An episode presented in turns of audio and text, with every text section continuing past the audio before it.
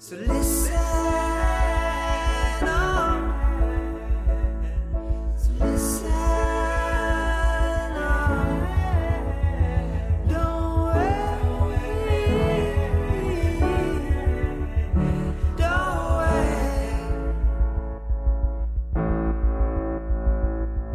Hello and welcome to episode 1910 of Effectively Wild, a baseball podcast from Fangraphs presented by our Patreon supporters. I am Ben Lindbergh of The Ringer, joined by Meg Rowley of Fangraphs. Hello, Meg. Hello. How are you? Well, I'm I'm better than the Philadelphia Phillies. Boy, yeah, it's uh, getting interesting. It's getting, you know, you know, Ben. This is a time that they would say, it's getting interesting."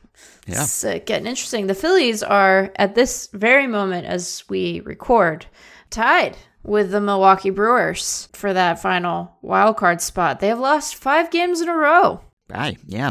Who has the tiebreak? It's the the Phillies have the tiebreak. I want to say. I think Oh, what a good tie breaks question. are, are complicated. It's so complicated. It really has made it so much harder. I mean, it seems like half the numbers you see are not accurate because they don't take into account Right, some. they don't take the tiebreaks into account. Yeah, and it's you have to look up season series. Uh, It's just before we could just count on a tie being a tie, and you might have to play a tiebreaker game. And now, not only do we lose out on tiebreaker games, but also we lose out on just the ease of intuiting who is actually ahead or behind or what the odds are here. So it's uh, quite a complicated system now. it's a complicated it's a complicated system ben you know so okay so so okay let's see if we can let's see let's see if we can figure it out are you ready mm-hmm. so what day did jay jaffe publish this this was september 23rd how much could it have changed since then probably a lot so on September 23rd, the Philadelphia Phillies were 4 and 2 versus the Brewers. So they on that day had the head to head. They were mm-hmm. 4 and 2 against Yeah.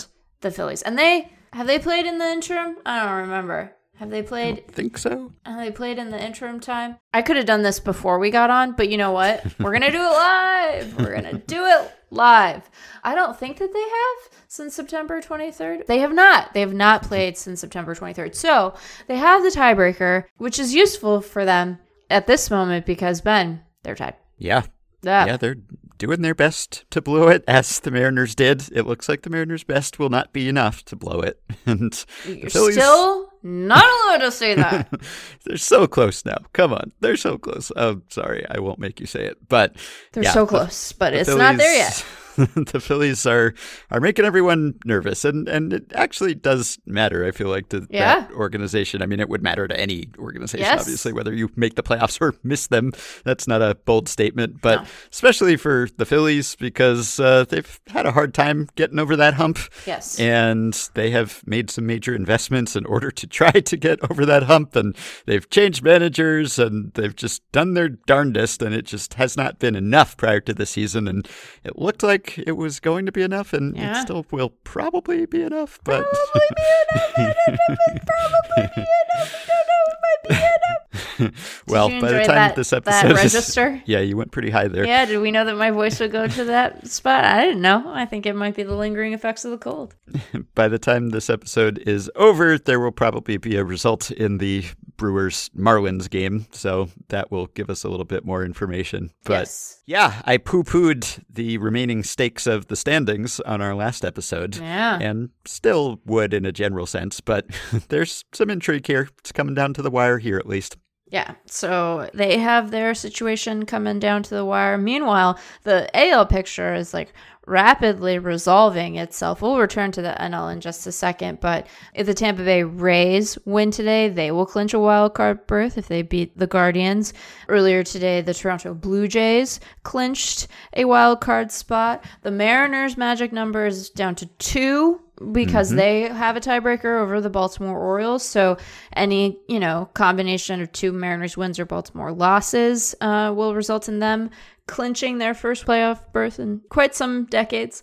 And they Yep. still have yet to play the Rangers today as we are recording. So that situation rapidly resolving. Meanwhile, the Phillies and the Brewers are like trying to say, no, no, you go to the postseason. And we still do not have resolution at the top of the NL East. Although we will get, you know, a head to head series between the Mets and the and the Braves in the coming days here. So, you know, for a while, all the uncertainty felt to me at least like it was in the AL, although I should, you know, Mariners adjust my amount of uh, interest in the, you know, in the interest of fairness and, and not being biased. Uh, but now it's it's getting it's getting spicy in the Yeah. NL, getting pretty spicy. Joe Sheehan often makes the point that we end up focusing on the wild card races because there's still some uncertainty there at the end of the season, especially this season when a lot of the divisions have been relatively locked up. And so we end up fixating on not very good teams, really. Like we end up looking at the Phillies and the Brewers and the Mariners and the Orioles.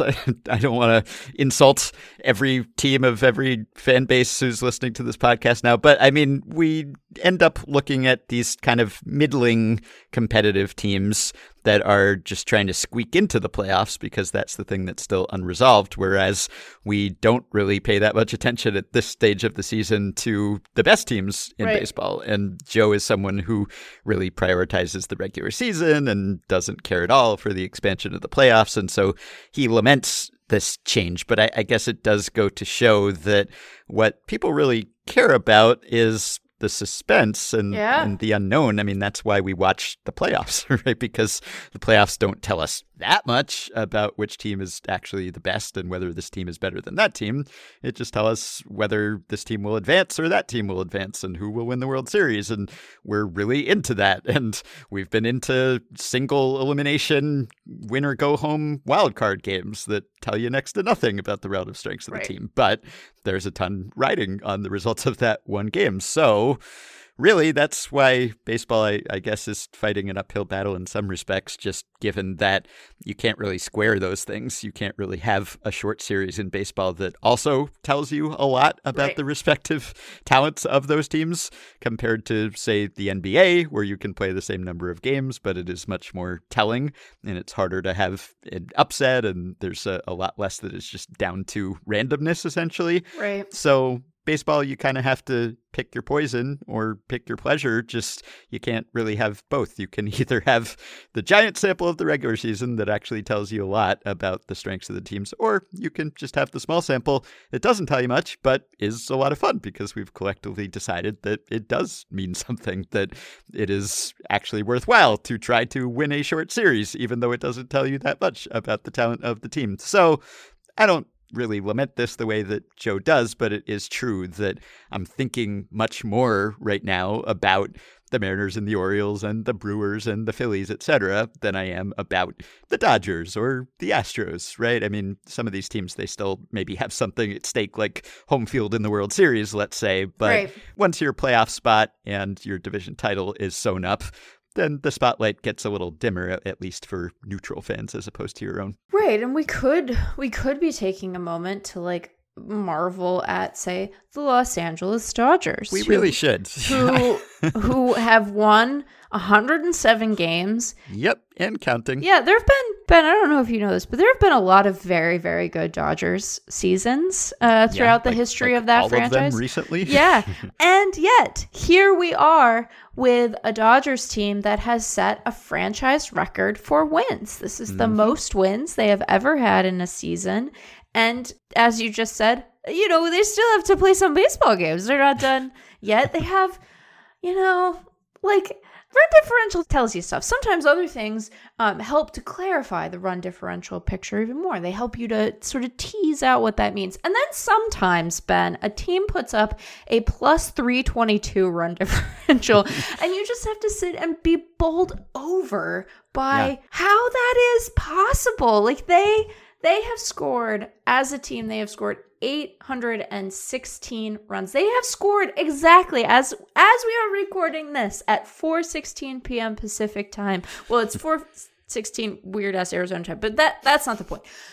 On Thursday, they have scored 100 more runs than the Houston Astros, who have also won 102 games. They're just like a really, I think, quite good baseball team, and I am still terrified about their pitching depth come, you know, the postseason. But let us take a moment. 690 I winning percentage. and it, it uh, somehow doesn't feel like I, I should be more impressed than I am. I guess that's why we're talking about it. And we- I'm trying to reach Yeah. that high register again to impress upon you how we should be impressed by this. Yeah. Quite impressed. Yeah, I take it for granted because it's the Dodgers, Right. and because last season they won 106 games, and 2019 they won 106 games, and in between they won a World Series, and Yes. we're on pace to win 116 games. Yes. if, if the season hadn't been shortened, Yes. it's almost like the fact that they can't get to 116 this year. It's like, eh, well, they're at a, a measly 107, and maybe a few more depending on how many more they win before the end of the season.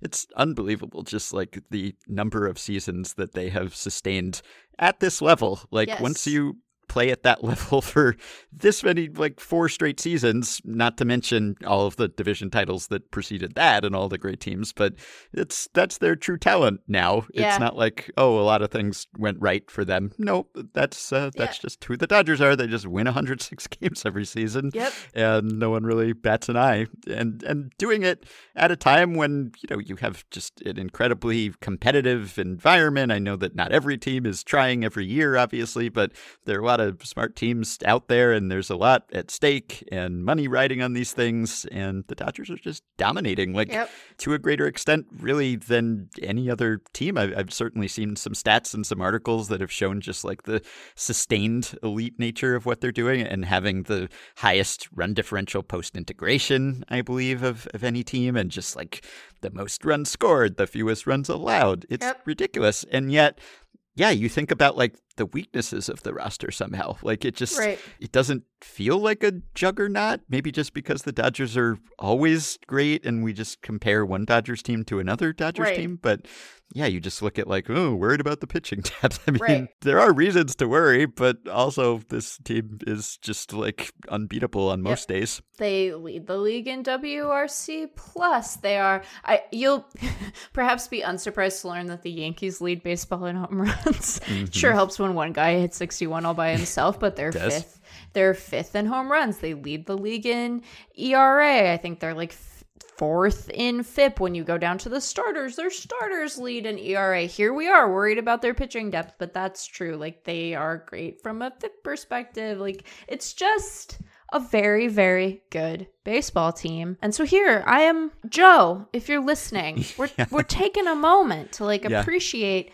We The did lead Dodgers. with the Phillies and the Brewers, but yeah, but we're but we segued very quickly. Like we Mm-hmm. can I can I spend a moment with you, Ben, to talk about some of the the hitters of the Los Angeles Dodgers, Yeah, just to sure. really appreciate this.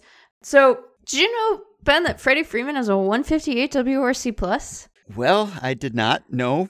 Though that doesn't surprise me. Did you know that He he's- is Freddie Freeman? Did you know that he's been worth 6.9 wins, at least by Fangraphs war? I did not. Did That's you a know- lot. That's a lot. Did you know that Mookie Betts has a 145 WRC plus and has been worth 6.4 wins? Or Will Smith, famously a catcher, 130 mm-hmm. WRC plus, four wins. Trea Turner, 129 WRC plus, 5.9 wins as he gets to prepares to embark on free agency. Justin Turner, we have talked about how he just like really turned things around after a quite slow start and is now out to a 126 WRC plus. Max Muncy's season line is a 107, but he's been much better lately. So how exciting is that?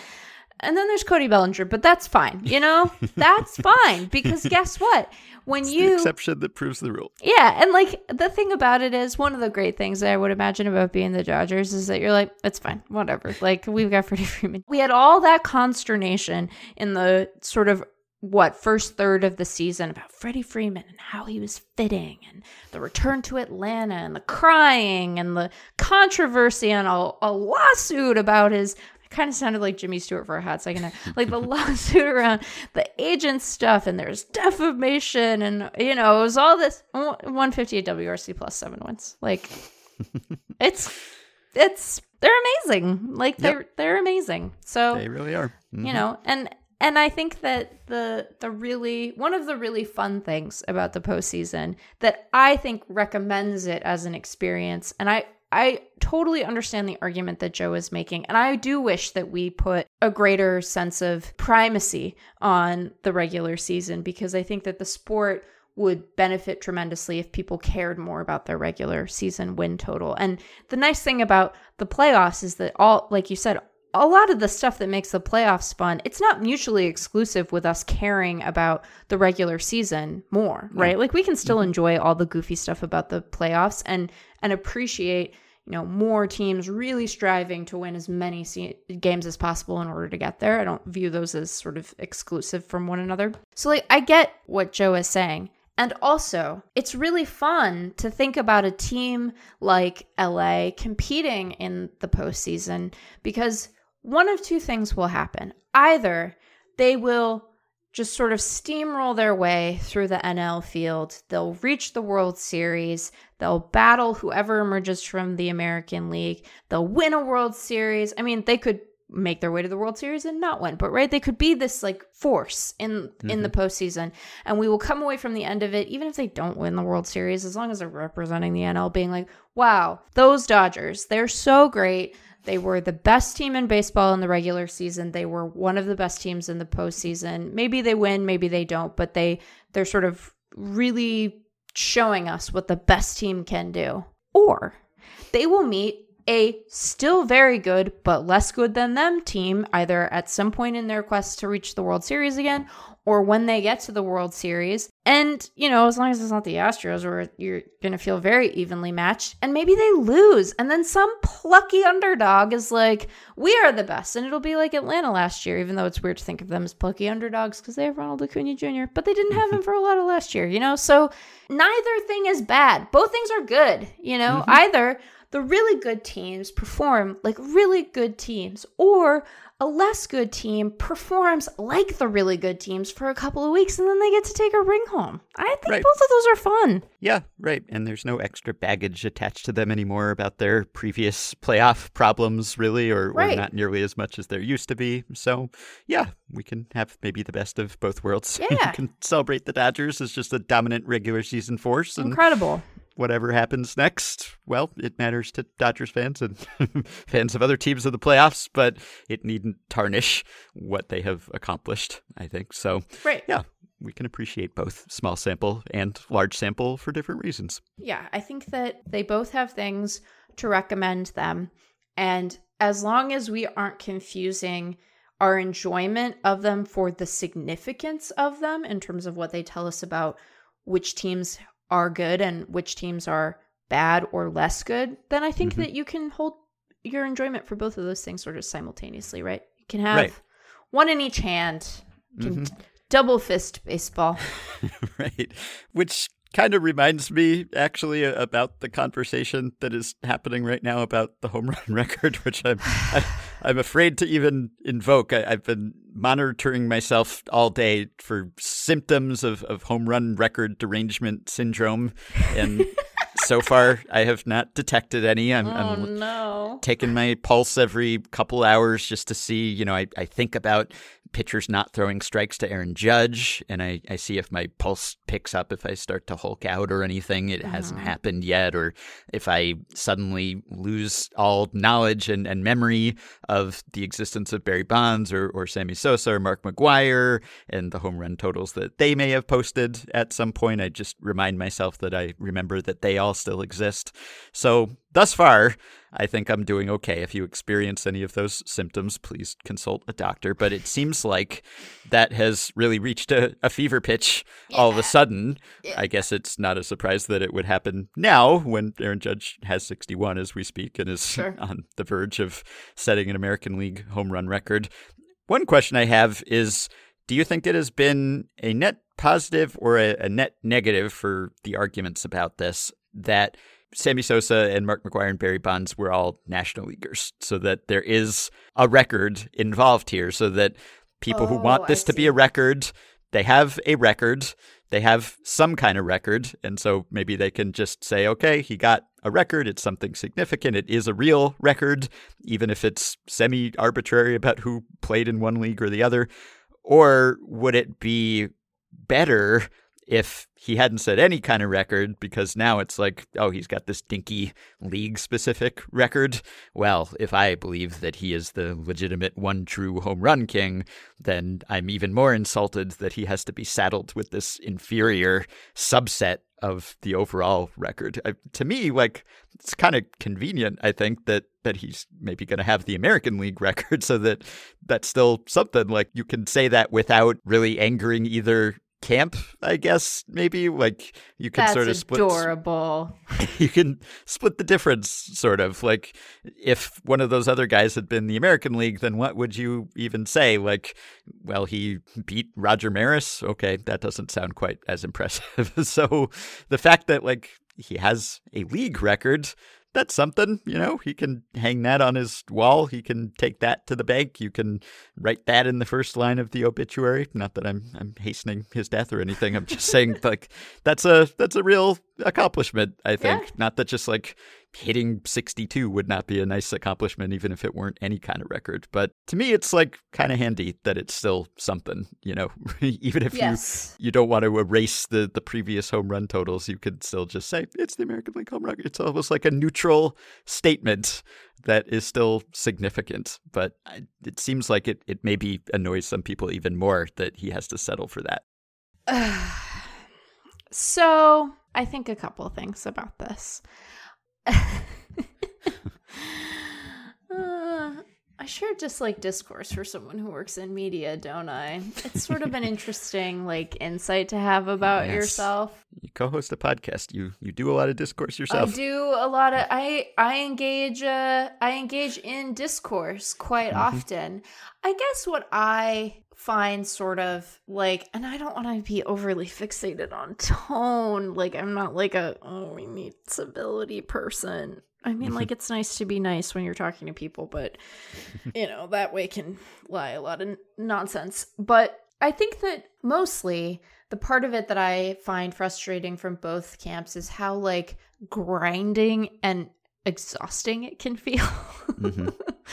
because I think that like the single season home run record was set by Barry Bonds. That is Mhm. my understanding of the record books. And I understand why people have a fixation around the PED part of it. I can understand maybe in particular why Roger Maris Jr., who like it's not the first time he's hung out in a ballpark waiting for someone to break his dad's record, right? Mhm. Might have some reticence to recognize other players whose accomplishments were sort of in some way tinged with the PED stuff. I get that. I think that we should probably all be better at acknowledging that while, yes, we know some particular users of PEDs are up and down that leaderboard, like baseball players have always used stuff. Not every single baseball player, but like to identify the PED era as like really meaningfully distinct from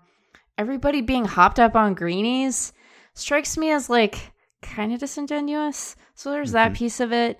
I think that these these lines between eras around you know trying to gain a competitive advantage through the use of some substance like they're not as cleanly delineated as we would like them to be because it's it's useful for us to be able to look at that era where we were all suddenly reinvested in baseball after the strike stuff and feel like particularly aggrieved. But i think that a lot of that is just that like that's the moment of aggrievement that our generation remembers right? Yeah. whereas like i don't remember people taking greenies. Like i wasn't alive then or i was but i wasn't you know in on baseball. So i think that like it's useful for us to recognize that sometimes the way we talk about the pd era can be kind of ahistorical in a way that doesn't really track with how baseball has been played since it became a professional endeavor. So, like, there's that piece. But I also understand people feeling like they thought that this was a record that did not involve any kind of shenanigans. And then it did. And they feel a sense of disconnect from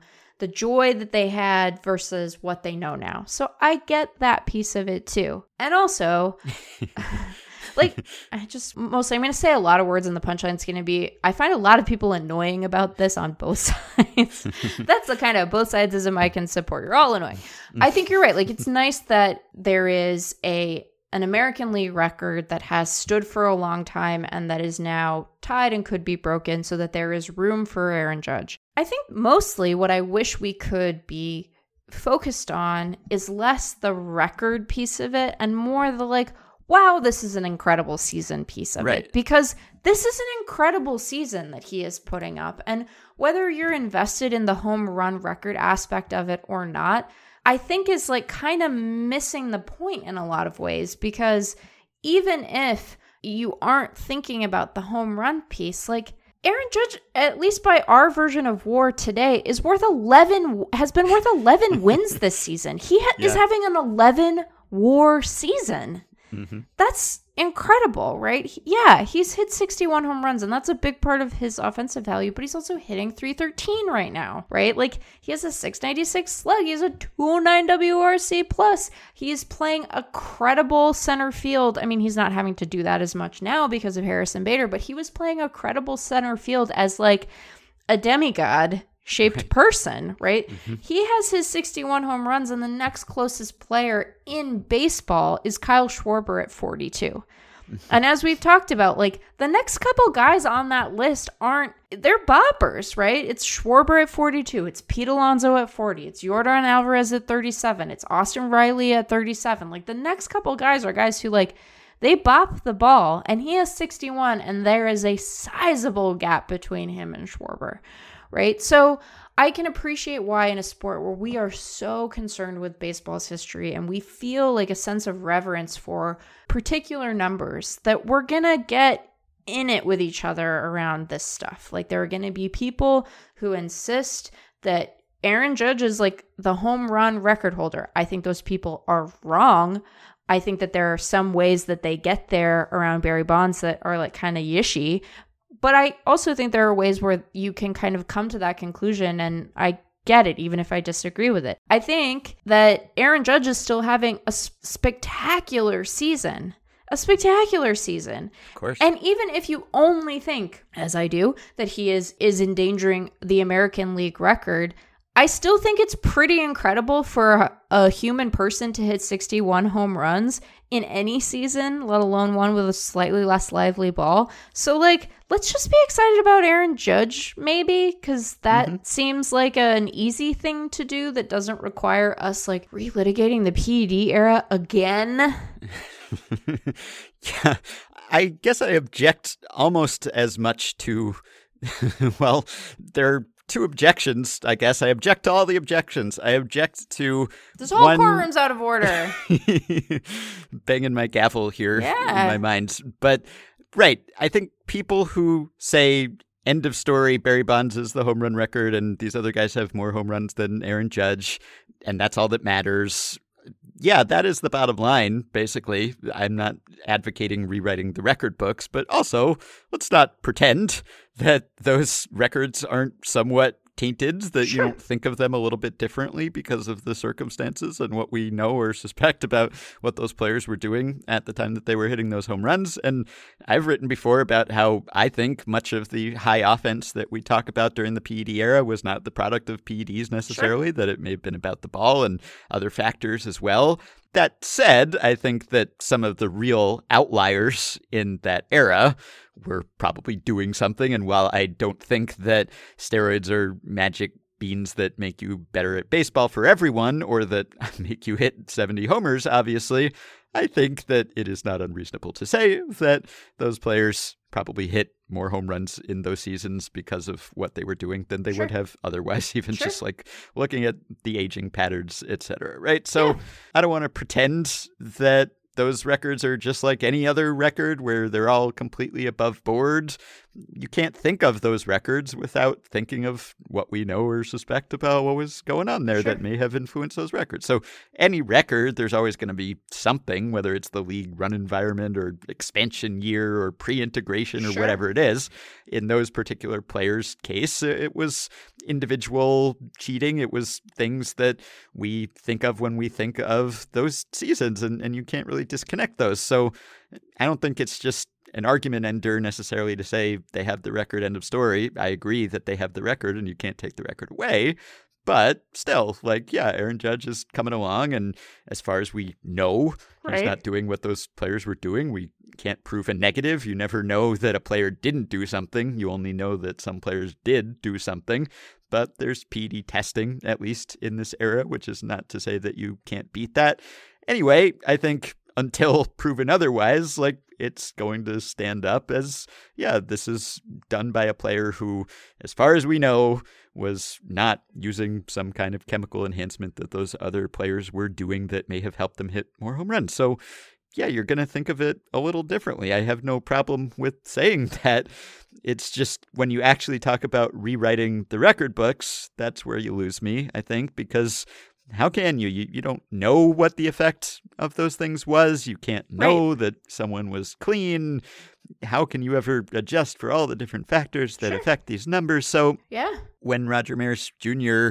says, and you know, look, he has no authority here Right. any more than anyone else does. He happens to be Roger Maris's son, so we pay attention to what he says, but it's just one man's opinion, just like what I'm saying right now. But Maris Jr. said that Judge should be revered for being the actual single season home run champ. That's kind of where he loses me. He says Yeah. that's really who he is if he hits 62. I think that's what needs to happen. He went further. He said, I think baseball needs to look at the records, and I think baseball should do something. I think it means a lot, not just for me, it means a lot for a lot of people that he's clean. He's a Yankee. I don't think that anyone other than Yankees fans think Care that this that record part. needs to be held by a, a Yankee. so Yeah. I think we can strike that from the record for most people. He plays the game the right way. Okay, if that just means not cheating, fine, I guess. Sometimes that cliche is used to refer to other things.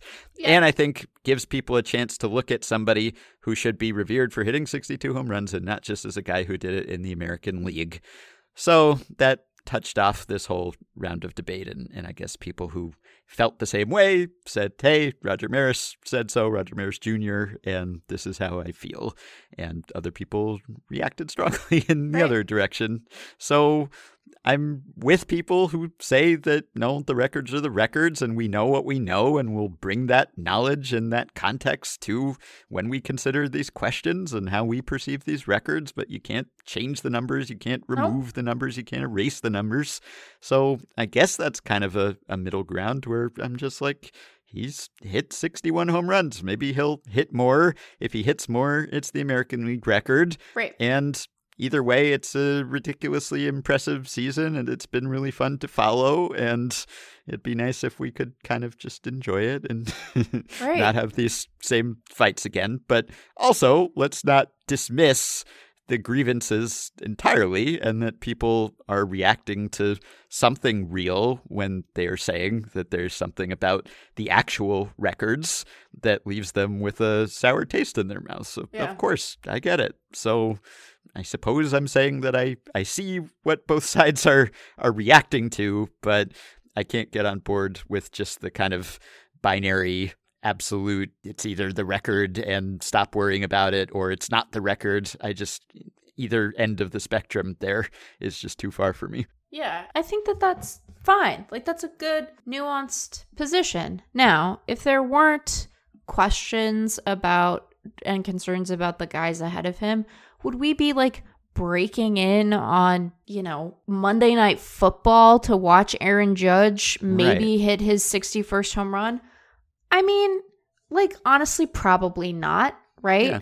Mhm. So I get that it can kind of feel like we are trying to get a do over for something when we have a record and it was set in 2001 and it's 73. Like we have a record. And, you know, like Stanton hit 59 in 2017. So it's not like it's been 30 years since we've had someone sort of in this territory, right? Like we've had big home run chases, not in the American League. He was with Miami when he did that, but like, you know, it was 2017. It wasn't, I know we've had a pandemic and we've all been brain wiped in between because of that, but like, it wasn't so, so long ago, but it's still notable. Like, it's, it's 61 stupid home runs. like, that's crazy from a guy who's having an incredible season. And I, uh, like, I think that we'd all be well served to be less sort of fixated on the clean part. Not because I, I don't mean that like I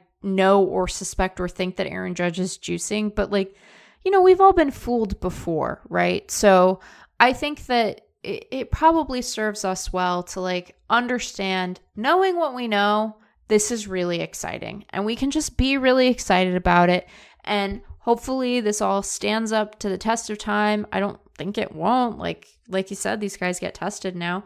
It's not like everybody fools them right? Like fernando tatis jr is not playing baseball for a couple of reasons and one of them is that he didn't. So uh, you know we have some mechanism to try to police this stuff but we can just be excited about it without it having to, you know, supplant a more complicated but still standing record, right? And mm-hmm. I think you're right that it feels dismissive to me to say, well, none of that stuff matters. Like, because it does matter to some people. And I think it matters to people who aren't just like writers who feel like they got fooled. You know, it, it matters to people. This was a crisis in the sport for a reason. And I'm not saying that the players were the only ones responsible. Like, you know, I think it's really weird to like Bud Selig's in the Hall of Fame, but you know, it, it was a crisis in the sport for a reason. I think that we should acknowledge that without saying that like the 2001 season didn't happen. I mean, I think part of why when I am not in a posture of just being exhausted by Twitter, which is often, part of why I think that it's important for us to like have that stuff stand is like baseball happened when we were children. Mm-hmm. you know, baseball happened when we were in high school. Like baseball happened and we all watched it and we all got really excited and I know that some people still feel sore about realizing later that those guys weren't, you know, completely clean.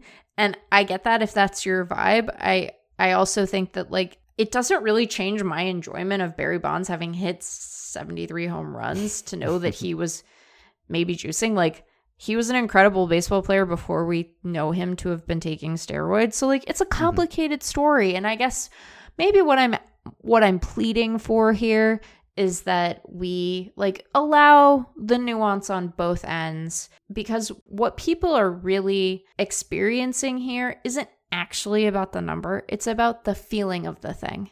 And that's Yeah. always going to be kind of messy for people. And that's always going to be kind of like unclear. And that's okay, you know? And you can just like, we can all just sit with that and be like, you know, I really wish that these guys just had never done that. I wish that there had been no juicing. Would they have hit 66 home runs or 70 home runs or 73? I don't know. Maybe not. Maybe. Who knows? Like they were good before. So, you know, I wish that we didn't have to have that part of the conversation. But I suspect that if all of those records still stood without any objection, if all of those guys, you know, if Bonds and McGwire and Sosa, like, imagine they're all in the Hall of Fame and we never had the PED stuff and there were no hearings and we didn't have any of it. I think we'd still be really excited about Aaron Judge hitting 61 home runs.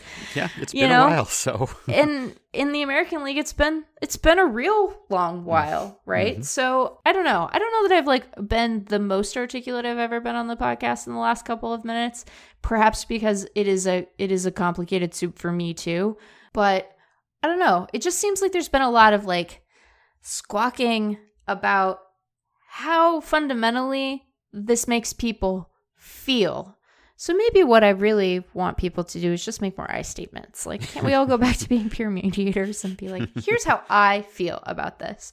And then it gives other people permission to have how they feel about it. And um, maybe we don't have to fight so much. So I don't know. that'd be nice. Well, Aaron Judge is having a day off on Thursday, but I'm sure that the discussion will not take a day off. No, the discourse never sleeps. No, he's been playing an awful lot lately, and the Yankees do have to play in the postseason. Right. And as we noted, that matters too. So if he's like coming down to the wire to try to hit 62 and he's gassed when October starts, well, I guess American League home run records fly forever, but still, and you know, he has a, a lot of money at stake, obviously, but the Yankees have something at stake there too. He must be pretty tired because not only has he been playing constantly and leading off to get more plate appearances and everything, but also the pressure and the attention and just the media frenzy of it all. So, yeah, the guy deserves a, a day off, I would say.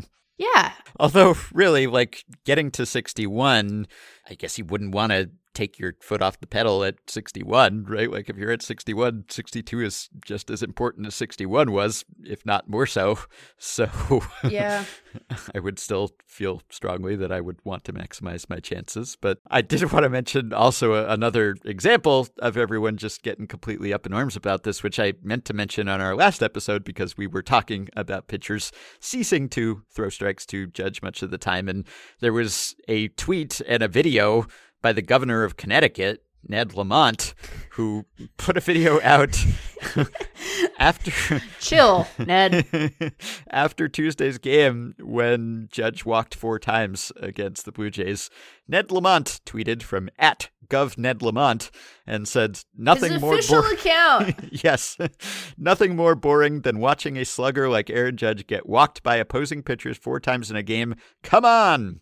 We all tuned in to watch him break Roger Maris's home run record. It's time for a rule change. Here's my thought. And then there was a video with him standing with hand on hip and also hand on piano and proposing his solution which is, and, and I will say, like, look, it's not the worst and wildest suggestion I've ever heard. I'm sure we we get something in the same kind of class every day or two in our podcast mailbag. If this had been sent in to us, I, I would not have looked askance at it. And it makes a certain sort of sense, but it's also just a wild overreaction in my mind to Aaron Judge getting walked a bunch of times in a game by a team that had not clinched a playoff spot yet. And the proposal is basically that if you walk twice in a game, then you get to take two bases for a walk for the second walk. right. If you walk three times in a game, then you take three bases. And if it's your fourth walk, then you just score. It's a home run, essentially. And I assume that this means that all the other runners, if there are other runners, advance as well.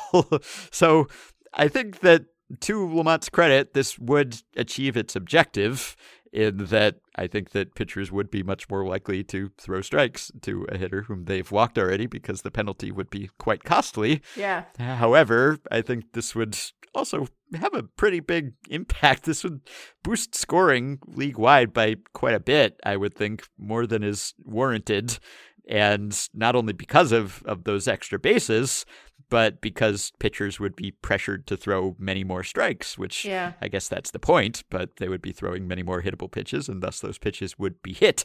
So, not something I would support, not a, a measure that I would implement just based on an extremely rare season like Judges, especially because pitchers were throwing him strikes Right. quite often until very recently. This Right. hasn't been happening all season long, and, Right. and when the Blue Jays are doing it, when they're still playing for something, it is more palatable to me. So I don't think we need to rewrite the rules in quite so significant a way No. just so that we can slightly maximize Aaron Judge's odds. And plus, like a lot of players walk twice who are not sluggers who Right. are going for a home run record. I mean, Right. many players walk a lot and do not hit for power. So suddenly you just have everyone who just draws a lot of walks would be drawing two and three and four base walks. So you wouldn't get that many four base walks, but you'd get a lot of two base walks. And Yeah. this would really ramp up scoring quite a bit and lengthen games and Oh, yeah. it- you know you'd have fewer walks and you'd have more scoring and you'd have more contact and i guess those are things that maybe people want or profess to want. So again it, it's not the worst suggestion i've ever heard but No. it seems to me to be just a, a great overreaction. I guess you know he's probably uh, pandering to the base a bit here of of connecticut yankees fans. So i'm sure that it, it went over okay with at least some of them. So I don't know if he assessed the electoral impact of this proposal, whether he put it out in the field, put some polls out there to market test this thing, see how this would be Oh, perceived. But he tweeted it at 10:04 a.m. the day after the game. So I yeah. He really wanted you to yeah. see. Yeah, he wanted to to win that news cycle. So anyway, it's not often that you get a, a governor tweeting out a video about a weird rules change that we might have talked about on Effectively Wild regardless. So there you go. Yeah, I think that this is like obviously deeply silly, and you know, for a lot of the reasons that we often talk about when we contemplate rule changes, where it's like it's it's disrupting too much the balance between, you know, pitching and hitting and it would it would have i think a lot of consequences that he's not really contemplating. I think that particularly as you said because he had been getting pitches to hit for a long time and he just happened to run into a team that actually had like postseason stuff to fight for and thus had to approach it perhaps a little bit differently. That like it's not the same thing as him getting a, a raw deal. Mostly i want to know why the governor of connecticut has so little respect for on base percentage. Like, do we need to send him Moneyball? Do we need to help him appreciate how silly this is? No. Yeah, I don't mind uh, politicians expressing the occasional opinion about something silly and frivolous either. I, I know that like they open themselves up to the obvious like, why are you thinking about this when you could be enacting whatever you know, insert policy change here, or like tackling some serious problem Right. facing our nation or your state or, the, pe- something. the great people of Connecticut. Sure, yeah. Yeah. And you know, of course that is true. I guess that he he could have put this 40 seconds that it took to record this video or however many minutes it took to formulate the tweet towards solving some sort of Sure. serious problem potentially. But, But like, you know, probably no one can can concentrate on the ills of of the world 24/7. I don't know what what the breakdown is for him between ills of the world and Aaron Judge not getting enough pitches to hit.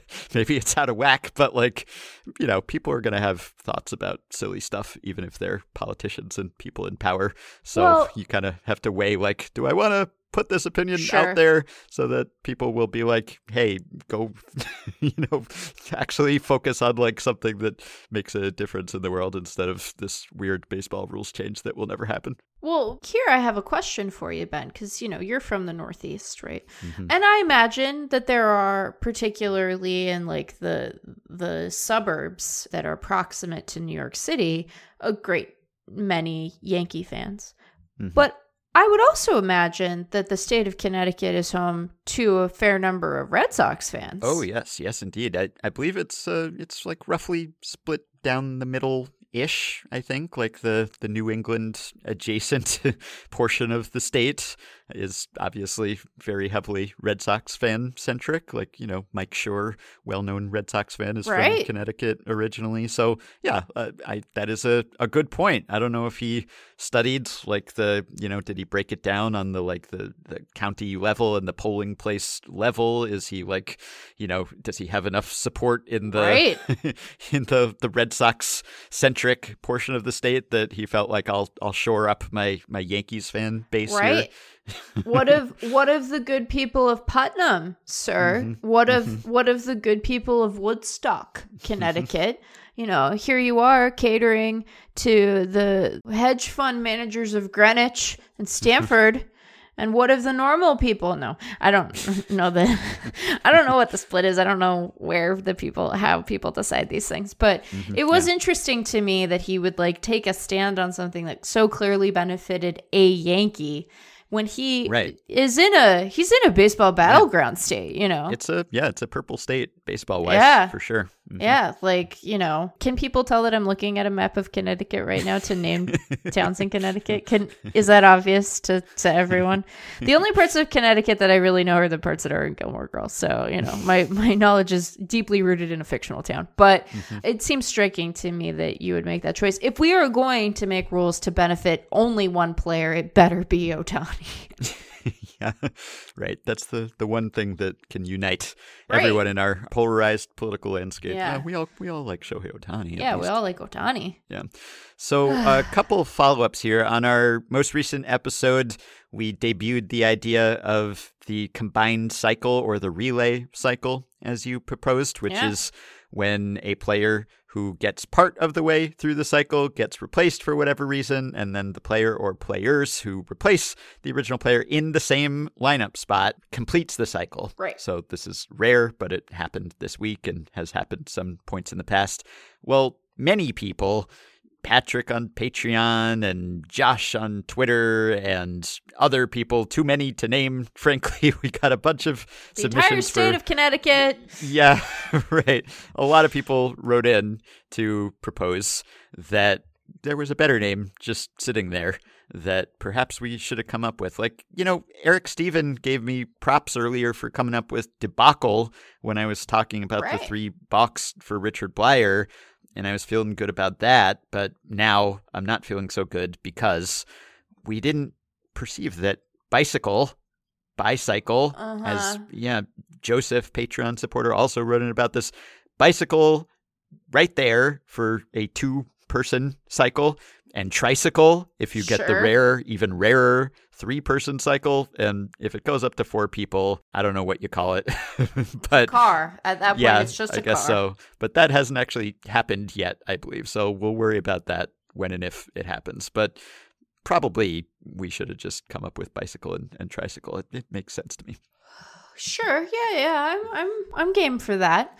You Mm-hmm. know, we went for a bit of wordplay that was, you know, less obvious, Mm-hmm. perhaps. You know, it wasn't quite as pedestrian. No, I'm kidding. I think that those are much better than what I came up with. And I, I, I recognize the motion. I second it, and I, I will tip my cap to all Mm-hmm. Yes. of our smart listeners. So Well, yeah, kudos to everyone who Yeah. was screaming at their app as we were talking. I assume if we get, you know, five emails about something, then that's the tip of the iceberg. Sure. 10 times as many people who are thinking of it and Right. not bothering or remembering to, to email. So kudos to all of you for Yeah. your creativity. Now, it, sometimes it would behoove us to to acknowledge when two people say something. Like, for instance, the two people on Twitter who noted my Rodney Dangerfield brain fart the other day. I called him Harvey. Who is that? Who is that, Well, Har- Ben? Harvey Danger is a band that maybe that's what you were thinking of. We'll go with Seattle that. band. Yeah. Yeah, that's mm-hmm. generous of you. And mm-hmm. like, I could have played it off and been like, "No, that's the joke," because Rodney Dangerfield he couldn't get no respect, and then I said the wrong name. But no, I just had a, I just had a little brain fart. So, you know, Yeah, well, I had a brain fart in the last episode too that someone pointed out because I, I think I wish casted an extra Joey Meneses home run because I, I was talking about that Jacob deGrom game where he was going great and then Yeah. someone hit a three run homer and things fell apart. I believe that was Oneil Cruz who hit that homer, not Joey Meneses. We talked about that game recently when we were talking about Oneil Cruz. I think I kind of conflated them or just gave Joey Meneses uh, a home run that he did not actually hit just because, you know, I want him to hit all the homers if possible. you just want nice things for him. You know. Mhm. Yeah, so it was not enough for me that he homered off of Sandy Alcantara. I also had to fabricate a home run that he hit off of Jacob deGrom. Well, He did not actually hit that one, but he's still quite good. Yeah. And another follow up. So, have you yet heard the Carlos Correa quote that is making the rounds here? No. Did he say he really liked our podcast? I don't think he did, but I, I, bet will. he does, though. I bet he would if he listened. Give it a chance, Carlos. Yeah, it seems like we're we're up his alley. He's, Yeah. he's analytically inclined. He is. I'll play a quick clip for the listeners, and, and then I will read it. I go to the mall and I go to the Dior store and I want something, I get it. Um, I ask how much it costs and I buy it. So if you really want something, you just you just go get it. So um, yeah, I mean that's I'm, I'm the product here, and uh, if they want my product, you know they just gotta come get it. So Carlos Correa was asked, I believe, about the possibility of signing an extension with the Twins. I, I think this was not just about the opt-out decision. This was about whether the Twins could maybe sign him long term. And here's what he said: When I go to the mall and I go to the Dior store, when I want something, I get it. I ask how much it costs and I buy it. If you really want something, you just go get it. I'm the product here. If they want my product, they've just got to come get it. As you may recall, Carlos Wow. Correa is represented by former Effectively Wild guest Scott Boras. Scott Boras. Wow. Now, there are two possibilities here, or I guess three possibilities. One is that Boras was feeding him this line, that Boras deserves a, a writing credit, because this really does sound like his handiwork. it really does. Just it has all the hallmarks of a Scott Boras line. Yeah. The other possibility is that his close contact with Scott Boras has just rubbed off on him yeah. And perhaps unintentionally he is mimicking his agent or he's just you know he's learned from the master right he's observed the master at work he remembers the the Scott Boras C4 line Yeah. that he trotted out for Carlos Correa and then remembered on our podcast yeah. or it could be just a complete coincidence and maybe this is how Carlos Correa talks and has always talked and it has nothing to do with Scott Boras so door number one, door number two, door number three. I don't know. It seems like a, a- quite a coincidence that he is. Uh, I would believe he was parroting Scott Boras if someone were to tell me that. If, Sure. if they had workshopped this together, Together. let's say, or you know, if Scott's uh, sending around just like a, a daily newsletter to his clients, like. If someone asks you about signing a long-term contract today, here's one thing you could say. Just you know, something that was bouncing around my brain today. So I don't know. I just joke of the day, but for contract terms. Right, exactly. I just, uh, I feels to me like there must be some Boras fingerprints on this one somewhere.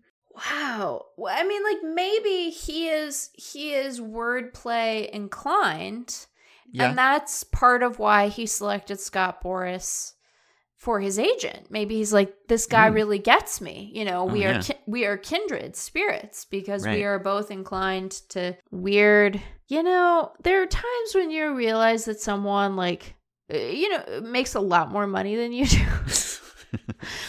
And like, uh, I haven't been to a mall in a while. I Actually, know. I was gonna say. I, I guess he's close to the Mall of Americas. Is that the mall he's Oh, yeah. to? Is there a Dior store there? I mean, Ben, Yes, here's probably. here's perhaps the more prudent question: What isn't there there?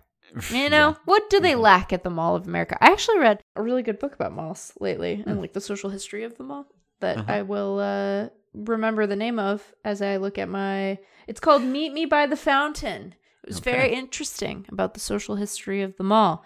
I Should have been can't. called "Meet Me at the Dior Store," the Carlos Correa story. There is Well- a looks like there's a Dior Nordstrom at the Mall of America. What? So- That's not a thing. A Dior? Do you mean like a Dior shop within a Nordstrom? Yeah, Dior Okay. boutique at Nordstrom, I guess. Kaitlyn Tiffany is the author of that book. I really, I really Mm-hmm. liked that one. So I will recommend that to people. But, you know, like when I would say like I went to the mall and then it's like and then I got a pretzel. Yeah, right. You know, I don't Might have browsed at the Dior store, maybe. No. but No. not even. No, cuz like, you know, I'm realistic about stuff. I'm not I'm not fancy in that Mm-hmm. way. And I don't say that like I don't say that with judgment. It's just like that's not, you know, I'm in sweats a lot of the time. I work at Oh, home. me too. You Yeah. know, I work You from could home. give me an unlimited amount of money, and I would still be in sweats most of the time. I mean, Yeah, they might be like really. Maybe they would be Dior sweats. I don't know. Maybe. Probably Yeah. not though. I, I feel Right. like you know, there's nothing about a sweat pair of sweat pants that can't be satisfied by Target. How much can you improve upon some soft pants? You could Soft double or triple the price, but that's all I want in life. Something soft to sit in. Yeah. soft pants. Yeah, just some soft pants. Anyway, so are people like they're trying to decipher whether this means that so it sounds to me like he is open to the idea of staying in Minnesota for the right price. Weird to refer to oneself as a product, you know?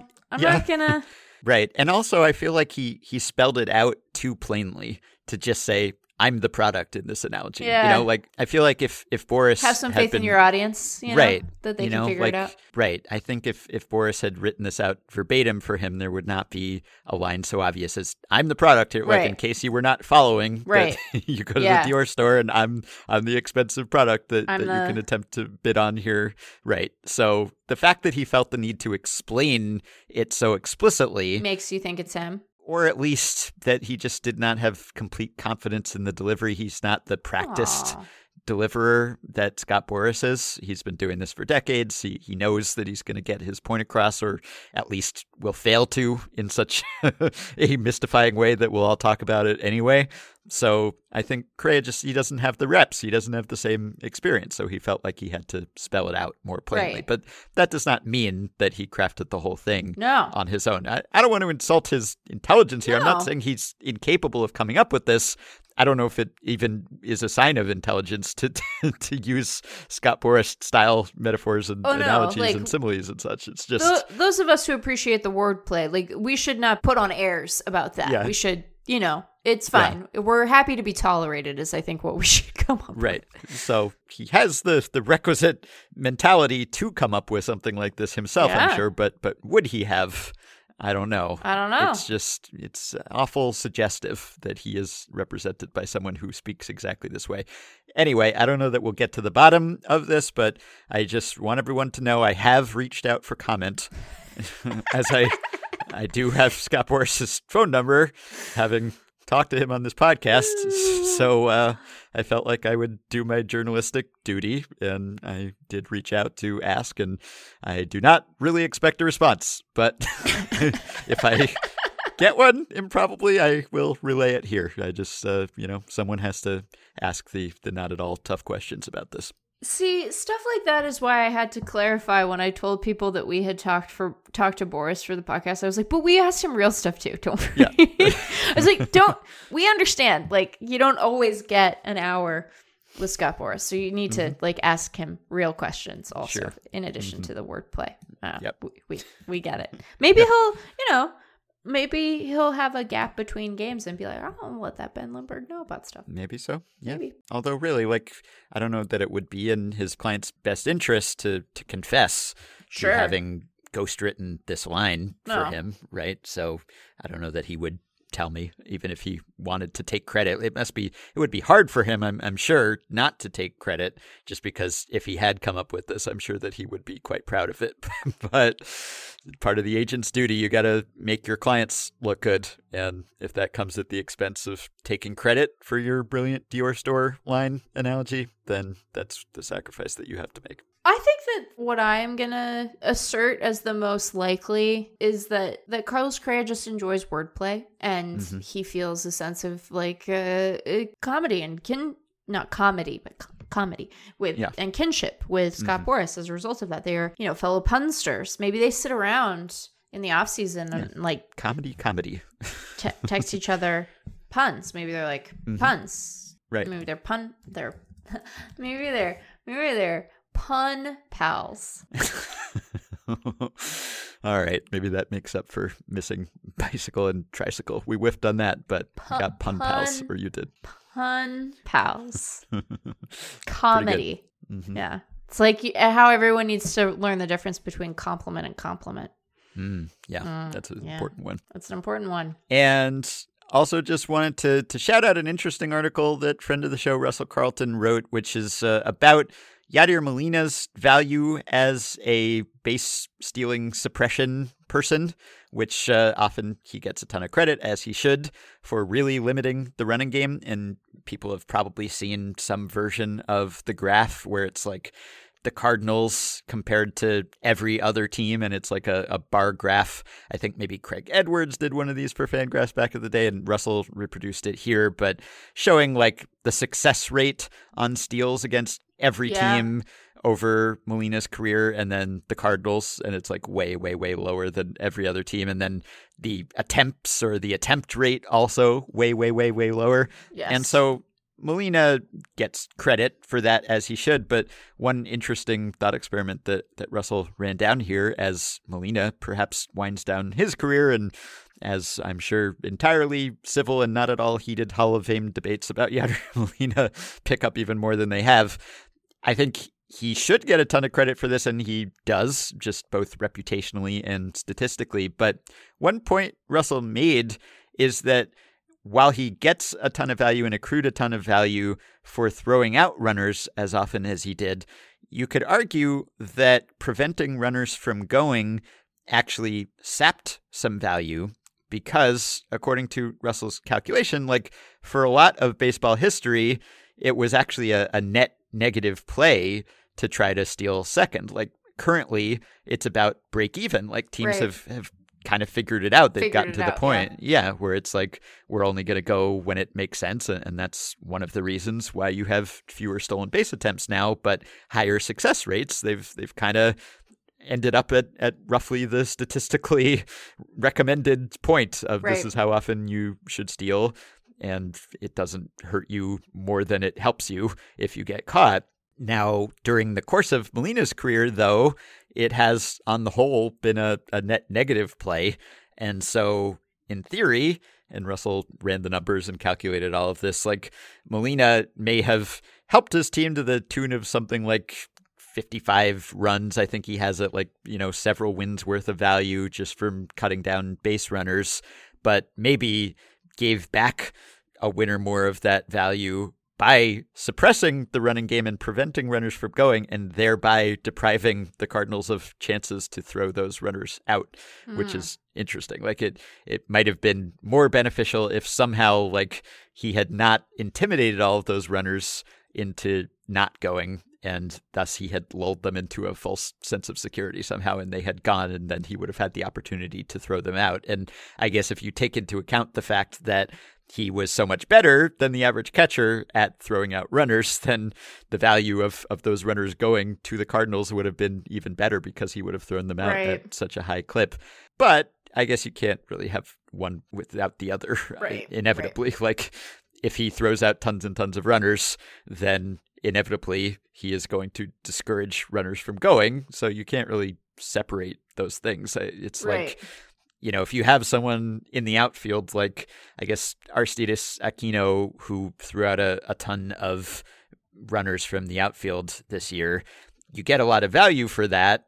But if you get a reputation for throwing out runners all the time, well, they're not going to go and Right. they're not going to take the extra base against you. And there's some value maybe in, in keeping them from trying to take the extra base, or they don't get as good a jump and they don't score as often. But you don't get to throw them out and get those outs as often either because they're staying put. So there's kind of like a, a little bit of a, a push pull there where, like, I guess it would be double counting essentially to give Molina credit for suppressing attempts to steal and then also getting tons of value for for throwing those runners out. It's interesting. I just I hadn't thought of that Yeah. because uh, it's true. Like the Cardinals would have been better off if somehow all of those runners had had gone and Yeah. allowed Molina to, Yeah. to th- throw them out. Not that there's really a world where, where both of those things could have happened at the same time, but it is really striking to to see those graphs and just to see how much. And it's not just Molina. Like uh, you know, it's maybe partly just the the Cardinals were pretty good at, at preventing the running game. Even if you look at like other catchers who played during Molina's career, who were his backups or whatever, when he gave them the rare chance to play. But even compared to other Cardinals catchers, he was clearly better than than they were. So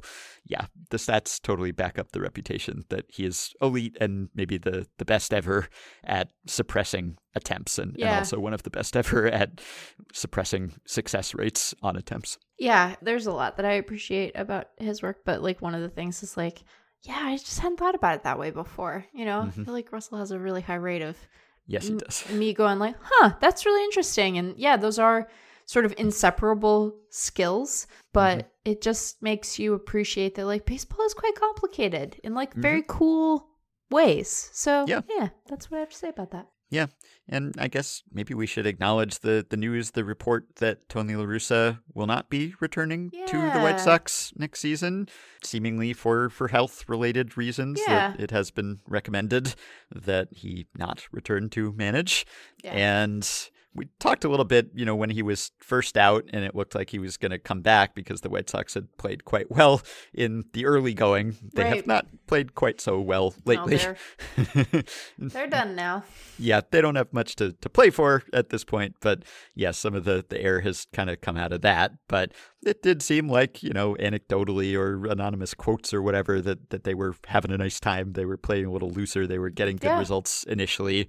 Who knows if it was the absence of La Russa or if it was unrelated or if it was just any change would have produced some effect. Who knows? Sure. But anyway, the point is, I hope he's okay, obviously. You know, hope the health is fine. But I guess that closes the book on La Russa's White Sox career, and one would have to imagine his his managerial Yeah, career. Probably. I don't know, you know, I guess you can't put anything past Jerry Reinsdorf if he's still around uh, in a couple of years. Also, Yeah, it, it seems doesn't likely seem that, likely. that we've seen the end of, of Tony Russa, the manager.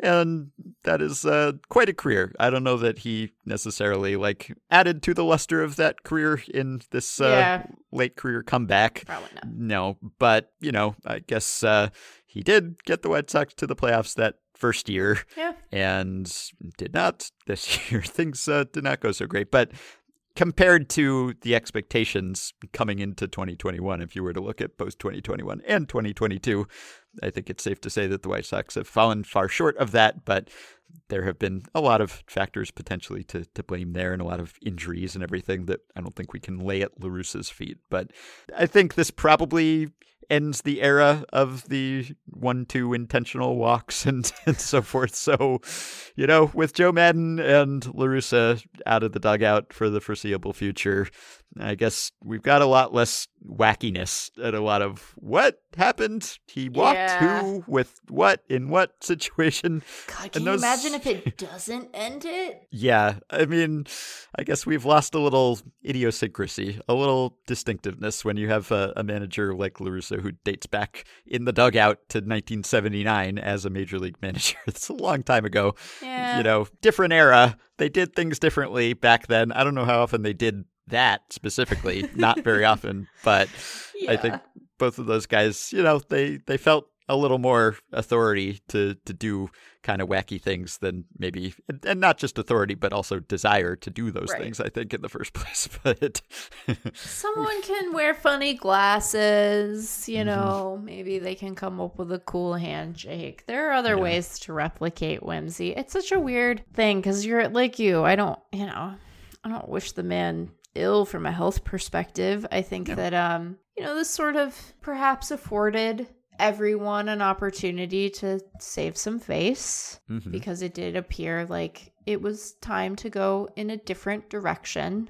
Mhm. And I think that we took issue on the front end with the process to his hiring. And I, Right. I hope that when Chicago goes out and you know, I, I don't, they might just be content with their current situation. But if they do embark on a, a formal process to, to hire, that they will do that in a way that's uh, broader and more rigorous, right? And allows, you know, people who don't know the owner to participate.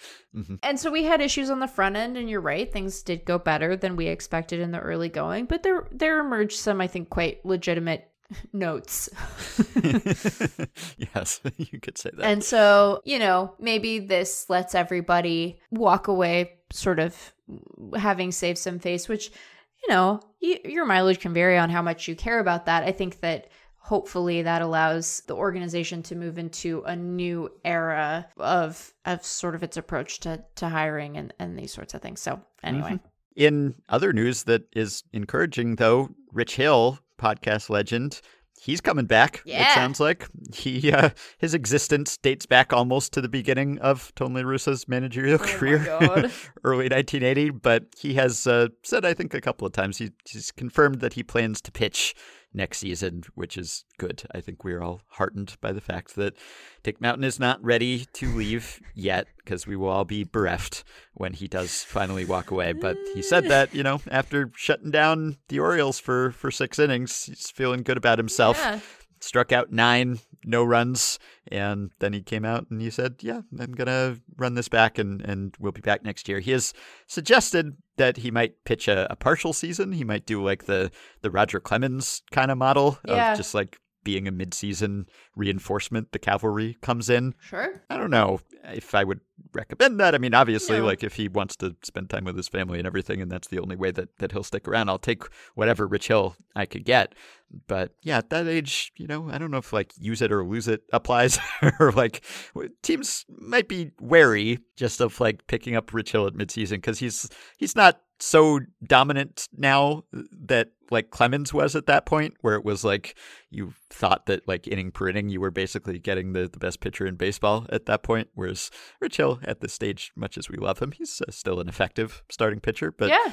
Not an ace the way that Clemens was. So I don't know if he'd have as many takers if he were to sit out half the season, and then who knows if there's going to be rust or, or what that sets in at that age. But look, I, I just hope that he plays for as long as he derives any enjoyment from it because Agreed. we derive a ton of enjoyment from his continuing to play. Dick Mountain rides again. hmm All right. Well, I figured I've got a, a little lightning round here, maybe that we can end on here of uh, pedantic questions that I, I Oh. think are pretty decent ones. So this one comes from Emily, Patreon supporter. I don't know whether we've answered this one before. It sounds semi familiar, but she says, I'm not sure this exactly qualifies under the annals of how can you not be pedantic about baseball, but I thought I'd write just in case. In the opening game of Thursday Night Football, where the Chiefs played the Chargers at home in Kansas City, after coming back from a commercial break, there was one of those sweeping overhead blimp shots showing the packed stands and city below. Al Michaels welcomed folks back to the broadcast by saying, and I'm paraphrasing here, as we have this great shot of the gorgeous Arrowhead ballpark. Now, the Chiefs play in Arrowhead Stadium, so fine. Setting aside these multiple problematic statements for another conversation. Yeah. but ballpark? I've never heard a stadium outside a baseball stadium referred to as a ballpark. Now, pedantically speaking, any park you play ball in is a Yep. ballpark, I guess, but we have football and soccer stadiums, basketball arenas, etc., etc. And yes, sometimes you will say baseball stadium, but unpedantically speaking, I believe that a ballpark is where you play baseball and only baseball, full stop. What say you? This is conjuring some memory in my mind, which may be about ball player. I think maybe this is something Sam and I discussed at, at one point oh, where maybe. a ball player, that's just that's a baseball player. Like Right. we wanted to reserve that for baseball. Yeah. Can we also reserve ballpark for baseball? So, okay. I only ever use the word ballpark to refer to a, a place where baseball is played. All right. Yeah. Mm-hmm. I'm going to the ballpark. It's about baseball. Now, those silly little Yankees gum up the works here because there are, like you say, Yankee Stadium, and you and so do the Dodgers, right? Dodger Stadium. Oh yeah. And that has always struck me as I'm going to say weird because Hmm. I think of you all playing in a ballpark. And and I know that like the it's not like no one at uh, Dodger game says, "Oh, it's a nice day to, at the ballpark." People say that, Right. you know. But I tend to associate that very strongly with baseball, ballpark, and stadium to be like a, a multi-purpose facility. Yes, right. Yeah. And some ballparks are multi-purpose facilities, and like all, even the ones. Uh, well, I guess do we have any? We don't have any more two-way sport facilities anymore, right? Because now that the Raiders have moved on, right, I think so. I think that's. I think they were the last ones where there were you know 2 Mhm. But like all of them play host to concerts and stuff, you Yeah. know. So it's not as if there isn't other stuff that goes on there when the the big league season isn't in process and and during the big league season for that matter. But I agree with the sentiment of this. I would feel weird enforcing it particularly since there are two big league ballparks. Is it just the two with That have stadium? Yeah. No, I, I think it's uh it's more than that. You have Dodger Stadium, you have Busch Stadium, Oh, you have Busch Angel Stadium, that's Stadium. right. I'm Oh, trying yeah. to count Okay. here. So the number of parks we have Citizens Bank Park, Comerica Park, Fenway Park, Great American Ballpark, loanDepot slash Lone Shark Park, Minute Maid Park, Right. Nationals Park, Oracle Park, Oriole Park at Camden T-Mobile Yards, Park. which everyone calls Camden Yards. Yeah. Petco Park, PNC Park, T-Mobile Park, yeah, Truist Park. I lost track at some point. I think that was 14 or 15. It was about half of them have park in and it. do we think that and we think that this is like an uh, a purposeful like invocation of something pastoral yeah, I guess you could say that. But you have, I think, five stadium. You have Yankee Stadium, Kauffman Stadium, mm-hmm. Dodger Stadium, Busch Stadium, Angel Stadium. okay And then, of course, you have some fields as Right. well. You've Fields. got your, your American Family Field, your Chase Field, your Citi Field, your Coors Field, your Globe Life Field, your Right. Guaranteed Rate Field, field yeah Progressive Field, Target Field, Tropicana Field, Wrigley Yeah. Field. Yeah. I've named all the ballparks at this point, I think. Yeah. So, well, I guess I haven't named Rogers Center and RingCentral Coliseum. So we've got a couple but that, that, don't fit in. coliseum is hmm you know that doesn't count Anyway, I think that if you say ballpark, and Al Michaels has, has called some baseball in his day, Yeah. so maybe it's just uh, instinctive for him Sure. to say that. But I think it's it's weird. It's definitely discordant. You Yes. would perk up and, and say ballpark. Nah, I don't, I don't think so. Don't right? think that's right yeah Yeah, I feel like baseball can claim stadium. It's not weird if you say a baseball stadium. I don't think it's. I think they're like two-way players or three-way players. Field is fine too. Uh, Baseball can claim them all. I guess like baseball can go either way, but I think baseball should kind of have ballpark to itself. I mean, you know, like there used to be a ballpark. Like you know what kind of ballpark they're singing about in that song. I- right I- I yeah think- you got the song that's not a good reason but it's a reason you Yeah. know Mhm. Yeah. I, I, yeah, I think ballpark uh, easy for us to say. I guess maybe we're we're biased, but uh, well sure I think but it's our ballpark podcast should be so reserved it's fine for baseball. Yeah. Yeah. Mhm. Yeah. All right, and then Stuart, Patreon supporter, says.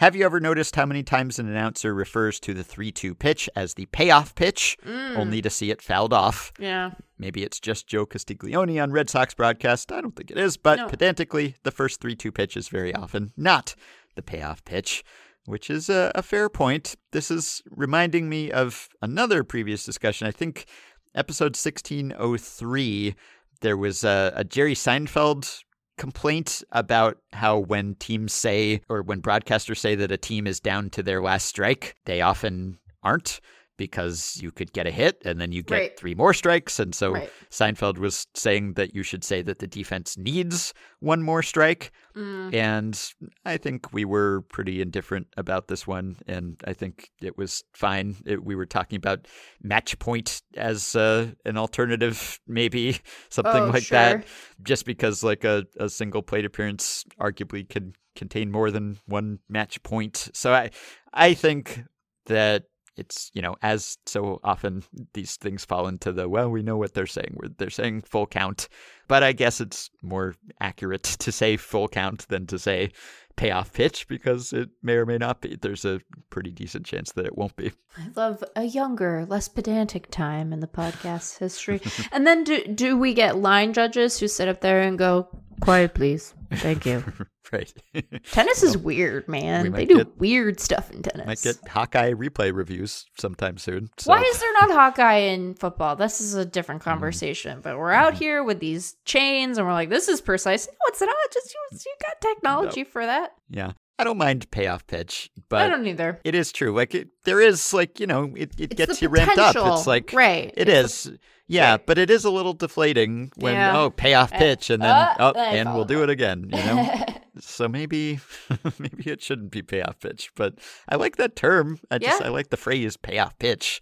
That's a cool one. I wouldn't want I to agree. retire that one, but it is true that is not often or not always the payoff Right. pitch. So if you want to be a stickler, then just say it's 3 2 or say full count, but then we'd lose the fun of saying payoff pitch and hearing payoff pitch.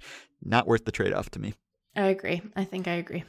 Lastly, Connor says, I'll keep this brief or short in parentheses. Why do we say that teams hit long balls when they hit home runs, but play small ball when they bunt? Why not hitting big balls? Or better yet, playing big ball? The reverse would be fine with me as well. I'd love to hear broadcasters tell me they miss how many short balls you used to see in a game. To me, the status quo seems grammatically inconsistent. It also feels like a missed opportunity for the sport. Do you agree? I'm gonna I'm gonna do a thing I don't normally do on the podcast, and and I'm going to accuse a listener of really just sending in an email so that they could hear you say big balls. Yep. I think that that was the purpose of the email. I don't think that you actually care about this. I think you just wanted Ben to say big balls, I and, then you along. wanted, and then you wanted me to laugh about it. And guess what? We're giving you what, they you wanted. want. Yeah. I think if this were a, a serious good faith question and Connor really wanted to know why we don't say big ball or big balls, it would be because uh, it will make people laugh like Meg did, and we will all titter and giggle and get distracted. That's why. But playing big ball, I don't mind it. That that sounds like something I could imagine like becoming a, a team slogan Oh yeah. you know, and like the catchphrase for that team, and everyone's wearing like their big balls T-shirts or whatever. Oh yeah. I mean, have you have you paid attention to the like little inside celebrations that baseball players do with one another? 90% of those are explicitly sexual. yeah, I'm not saying that they are engaged in any of that behavior amongst themselves, although Mm-hmm. maybe and we mm-hmm. support you. But mm-hmm. like they are meant to evoke just a lot of activity that results in bodily fluid is all I'm saying. So Yeah. absolutely. I can't believe that there aren't t-shirts with that already. Like mm-hmm. because some of the some of the gestures i'm like there are children watching and i hope that they have learned something yeah. Oh, and did you see the news about the uh, the Grand Junction Rockies changing their name? you mean the grand junction chips Well, should we start a write-in campaign here oh so my that god no the Grand we're in Junction the Rockies? bbwa ben come on now I'm in the BBWA. We should was just encourage in the clubhouse yesterday interviewing Sandy Alcantara, and so far during this podcast, I have said big balls. Big I've balls. texted Scott Boras to ask if he came up with Carlos Correa's Dior store analogy. Now I'm suggesting that we end up with some Boaty McBoatface kind of result here for, for the Grand Junction Rockies. But to be fair, they opened themselves up to it. Oh yeah. Now, I don't think they said that they're definitely bound by the crowdsourced results here, but the Grand Junction so they've Rockies, learned something about the internet since the last Yeah. time we've had this conversation. I guess so. And since the last time they insisted that their name is not the Grand Junction Chubs and, and never would be, but they're no longer affiliated with the Rockies, right? They're they were a Pioneer League team and, and lost their affiliation, Right. I think. And so it doesn't really make that much sense for them to be named the Rockies, or at least not because of their former association with that parent club. So now they're looking for a new name. They're in the market and they're asking for suggestions, and, and fans can submit suggestions. So I think they will get a lot of write in votes for Chubbs. yes. And I'm not discouraging that. No. I guess I will stop short of encouraging. Sure. I guess I'll stop short of, of organizing a write-in Yeah. campaign to stuff the ballot box for, for Chubbs as the name, but I would not be upset if uh, they were deluged by Chubbs suggestions. And frankly, they should know what they're in for here. Delusion and Chubb shouldn't sit next to each other in a sentence. That's a mistake. Yeah. I would simply tell people to follow their hearts, you Mhm. know? And um, people have started letter writing campaigns over far sillier things. So, um, I mean, not a lot sillier, Yeah. but still, well, maybe, maybe a lot sillier. Not many, but some. No. You know, there have been some. So Mhm. I think that you should make your voices known. Although I will remind our listeners that because they play in Grand Junction, Colorado, Mhm. and Colorado is a, a, a legal weed state. So you know, I'm just saying, don't limit yourself. You know, there's a lot of wordplay that will never see the light of day, actually. But Right. y- you just like expand your mind, Mhm. do what feels right, and tell us about it. Mm-hmm. Yep. If you have no idea what we're talking about, go back and listen to episode 1396, which was uh, one of the high points of the podcast, I would say. So, I think maybe the first time that my voice reached that register that I got to earlier. yeah, probably. Could be true. All right. Today's Past Blast comes to us, as always, from Jacob Pomrenke of SABR and of Black Sox expertise. This is episode 1910, and thus the Past Blast comes from 1910, and Jacob's headline is Heaver's Box is Too Lofty. So, he says, many baseball insiders were fed up with the dominant pitching of the dead ball era. By 1910, the league wide batting average had remained under 250 and league OPS under 650 for seven straight years. Not that anyone was necessarily talking in terms of OPS at the time. One Los Angeles Times writer suggested a change to the pitching mound, make it flat again. This story appeared on December 28, 1910, with the headline Heaver's Box is Too Lofty. when the box was on a plane with the plate, there was plenty of first class pitching, but the records show that the batting was heavier and the runs were more plentiful. The raised box, it is said, was originated by the old Baltimores of 15 years ago, and it has been a growing evil ever since. Mm. The Times writer went on to complain about too many pitchers on the roster. In 1895, three or four first class pitchers were sufficient, whereas nowadays a major league team is not considered well equipped unless seven or eight boxmen are on the payroll. Jacob writes the owners did not heed this advice, but they did make another change in 1910, introducing a new cork center baseball instead of rubber as before. The league wide OPS jumped nearly 50 points in 1911, with the largest single season increase in runs per game in the 20th century. So, there were people complaining about not enough offense and we should do something with the mound. And harkening back to the glory days, the halcyon days prior to 1893 when you had the raised mound at its current distance. So you get the same sort of suggestions regardless of what century it is whenever offense is nothing, at high tide or low ebb. Nothing new under the sun. Just no, Not much. Not any single new thing. Mm-hmm. Oh, one more suggestion that we received from a listener. Oh. This is uh, in response to another fun conversation that we had. This was from Andy, who just is catching up on episode 1885 and our hypothetical with the slowly descending pitcher's mound, relevant to this mound related Past Blast. Sure. So Andy says, just catching up on that one, got him thinking about a possible pitcher safety solution. Could we repurpose the slowly descending pitch clock?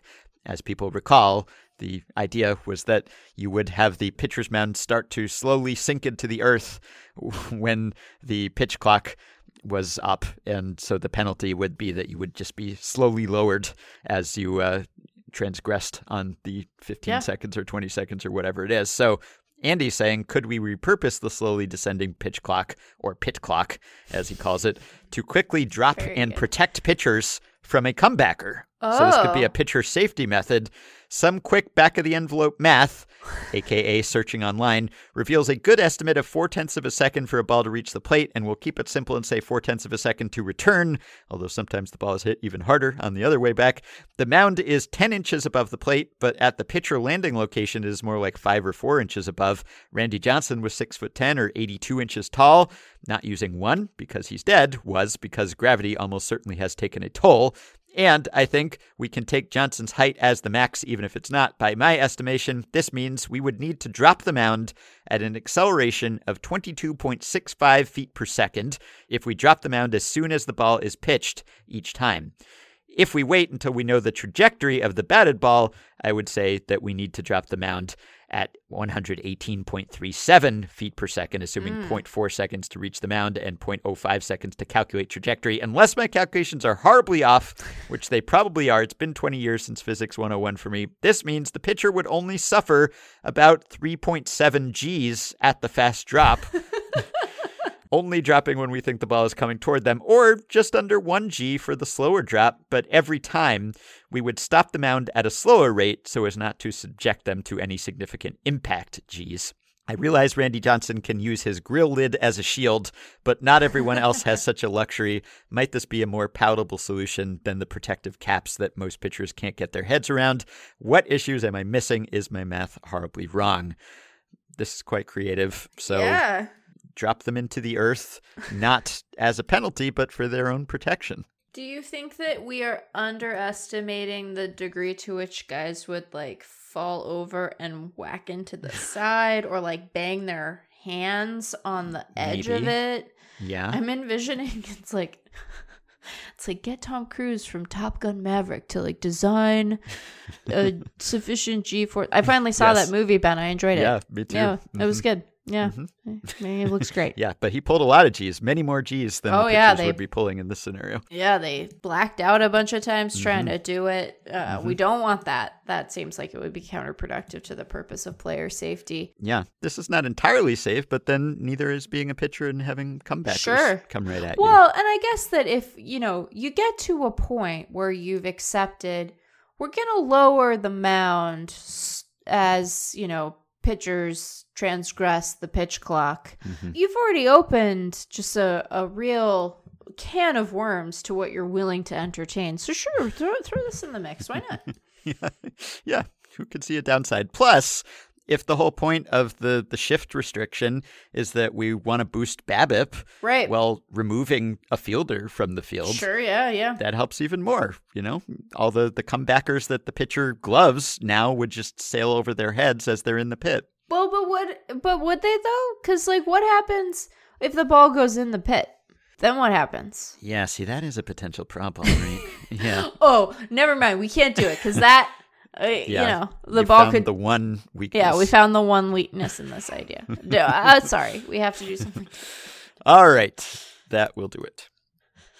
Well, for a while there, it was looking like I was going to lament having recorded this episode before Shohei Ohtani's start on Thursday night. As it was, seven and two thirds, no hit innings before he gave up a hit, and then another hit before finishing the eighth. Although I will note that he also recorded two hits at the plate, so technically net no hits through eight innings. I don't think it works that way. Anyway, that was fun. Was he facing one of the lowest batting average teams of all time? Yes, he was.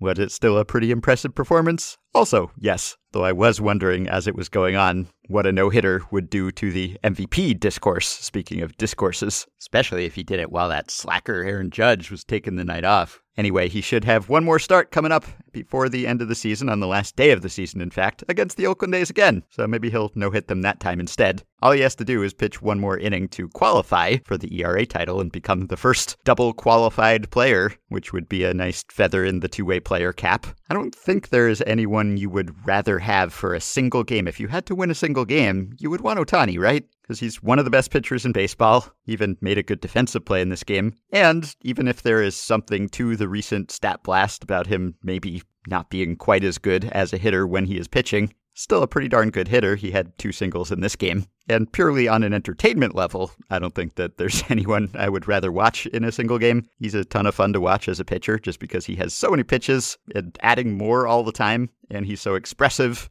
and you just get to see him more. You get to see him hit. I am really going to miss my weekly Ohtani starts. That is must see TV for me. I wonder if there was a single person in the world who was not rooting for Shohei Ohtani to get that no hitter. Even A's fans. Like, come on. Nothing at stake. Mildly embarrassing, I guess, to get no hit, but you're already the Oakland A's this season. That's embarrassing to begin with. For the A's, that is, not for their fans. It's not their fault. There was probably some Grinch out there. I guess the friends and family of the Oakland A's hitters would probably be rooting for them to get hits. Anyway, good game, Shohei. By the way, the Brewers lost to the Marlins, just to circle back to the beginning of this episode, so they could not make up ground on the Phillies. I think one of the things that Joe Sheehan was getting at when he lamented that so much of the spotlight is on those teams that are not that great at this stage of the season is that it seems like none of them wants it that much. Obviously, they all want it, but they're not playing particularly well. It's not like anyone is really charging down the stretch in these wildcard races. Brewers, Phillies, Mariners, etc someone's just kind of kind of back into the playoffs, which doesn't necessarily pretend anything when it comes to their playoff performance. It just hasn't really been inspiring to watch. It's not like someone's coming from behind and making up a ton of ground in these races.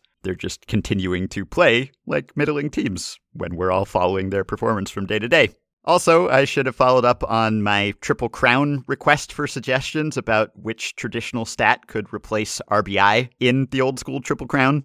You got batting average, you got home runs, what could be the third leg that would be a little less redundant than RBI. We got a few suggestions. Some people suggested doubles, some suggested triples, although then I think they also suggested it should be called the triples crown. Also, walks was an interesting one. All of these would be very hard to get, of course, but thank you for the feedback. And also, apologies that we did not discuss Frankie Lasagna at some point during this podcast, the fan who nearly came up with Aaron Judge's 61st home run. He did say, by the way, that if he had caught it, he would have kept it and tried to make some money off it. So I guess Judge is happy that that didn't happen, that it eluded him and bounced into the bullpen. I'm just speechless when it comes to Frankie Lasagna because I just have not recovered from the shock of learning that there was a fan who nearly caught Aaron Judge's home run ball in Toronto named Frankie Lasagna, and it was not a New Yorker. It was not a Yankees fan. What an upset. You can support Effectively Wild on Patreon by going to patreon.com slash effectivelywild. The following five listeners have signed up and pledged some monthly or yearly amount to help keep the podcast going,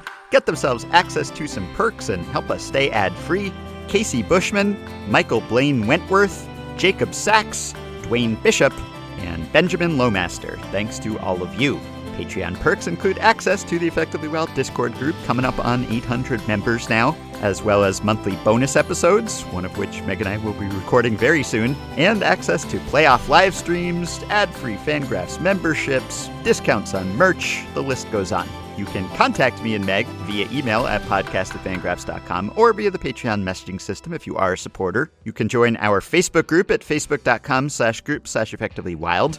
You can rate, review, and subscribe to Effectively Wild on iTunes and Spotify and other podcast platforms. You can follow Effectively Wild on Twitter at EWPod, and you can find the Effectively Wild subreddit at r slash Effectively Wild. Thanks to Dylan Higgins for his editing and production assistance. That will do it for this week. Thanks as always for listening. Hope you have a nice weekend, and we will be back to talk to you early next week.